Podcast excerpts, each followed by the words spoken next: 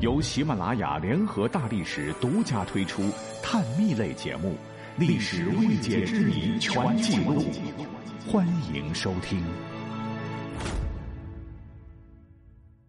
十恶不赦是形容一个人罪大恶极、不可饶恕，来自于古代刑法中的十种不可赦免的重大罪行。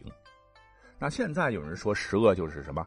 吃喝嫖赌抽，坑蒙拐骗偷，那肯定是坊间说着顺口编的哈。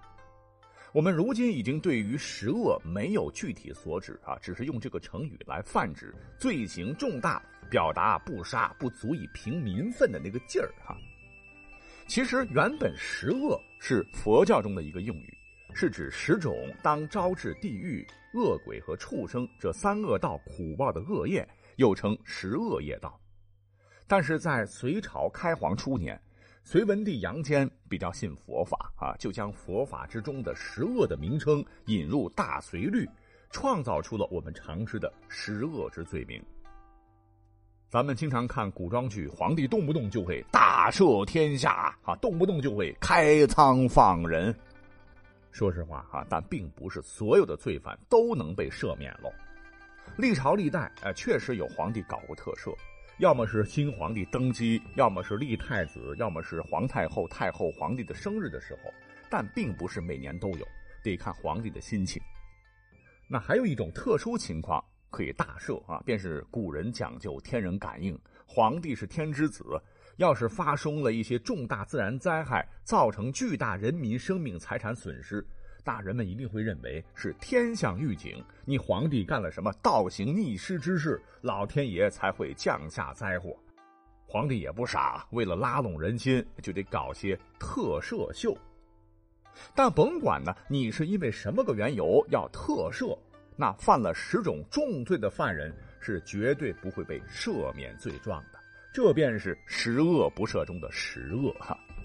那为何不赦免呢？啊，因为这十种罪直接威胁到了古代统治者所倡导的“君君臣臣父父子子，君为臣纲，父为子纲，夫为妻纲”的统治基础，为历代王朝所不赦。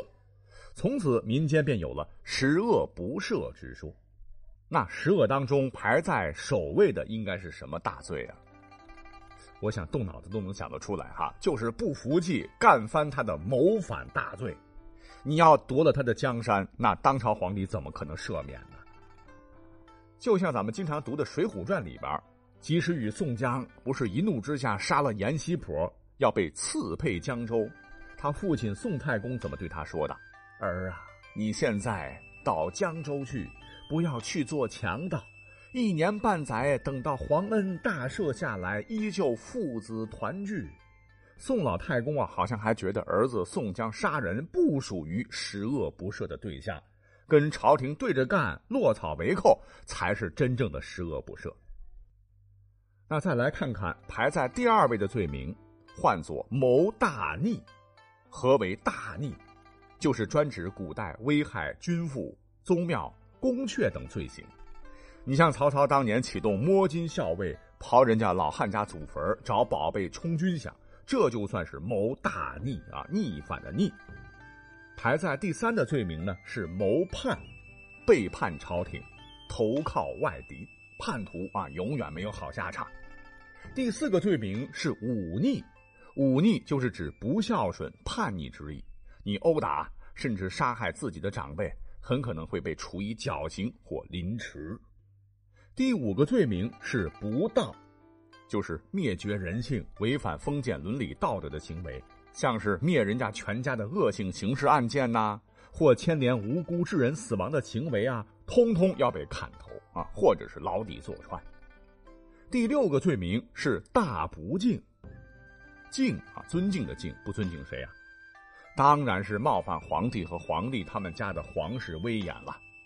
第七个罪名是不孝。这个不孝呢，不光指拒绝赡养老人，还包括在父母去世后三年内的扶丧期，你胆敢结婚，或者是四处乱逛行娱乐之事，轻则收押吃一辈子牢饭，重则绞刑。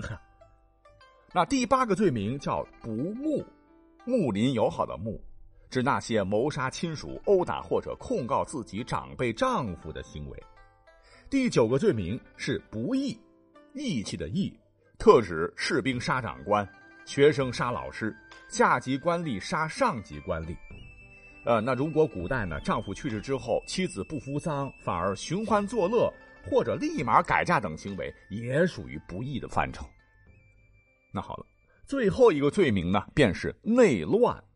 哎，内乱不是打内战的意思，而是指亲属之间相互通奸或者强奸的禽兽行为。像当年，呃，一代女皇武则天原是李世民的才人，却和李世民的儿子李日有私情，哎，按律啊都得当斩。其实啊，除了刚才讲的这十恶啊，还有不少的重罪，皇帝大赦的时候肯定也没份儿。比如说故意杀人、放火、劫囚。强奸、受财枉法等都不得赦免啊！所以刚才讲到的宋老太爷啊，当时八成是没看大宋刑律。